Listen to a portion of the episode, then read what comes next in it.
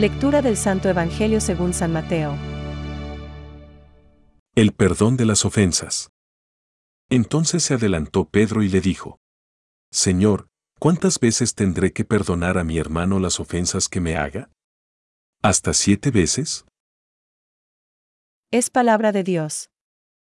Te alabamos, Señor. Reflexión. Señor, ¿cuántas veces tengo que perdonar las ofensas que me haga mi hermano? Hoy, preguntar, ¿cuántas veces tengo que perdonar las ofensas que me haga mi hermano? puede significar. Estos a quienes tanto amo, los veo también con manías y caprichos que me molestan, me importunan cada dos por tres, no me hablan. Y esto un día y otro día. Señor, ¿hasta cuándo los he de aguantar? Jesús contesta con la lección de la paciencia. En realidad, los dos colegas coinciden cuando dicen, Ten paciencia conmigo.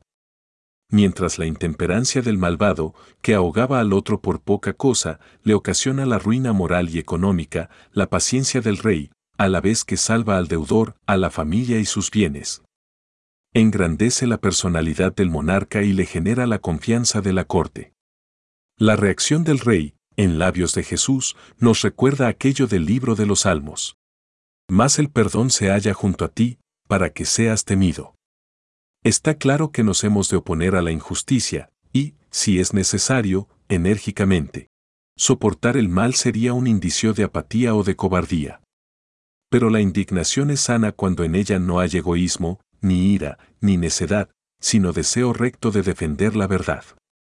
La auténtica paciencia es la que nos lleva a soportar misericordiosamente la contradicción, la debilidad, las molestias, las faltas de oportunidad de las personas, de los acontecimientos o de las cosas.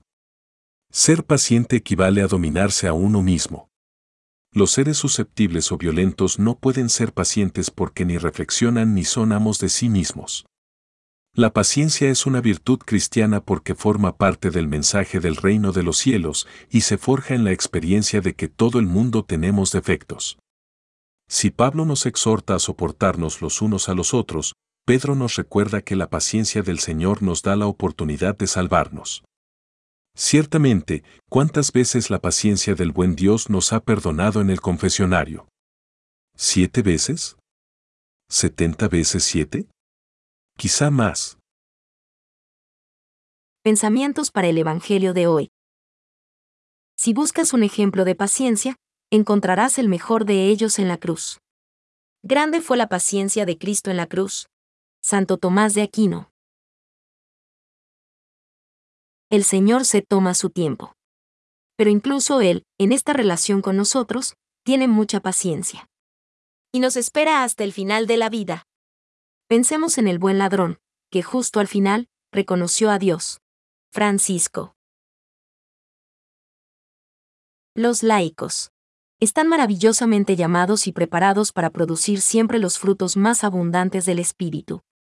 En efecto, todas sus obras, oraciones, tareas apostólicas, la vida conyugal y familiar, el trabajo diario, el descanso espiritual y corporal, si se realizan en el Espíritu, incluso las molestias de la vida.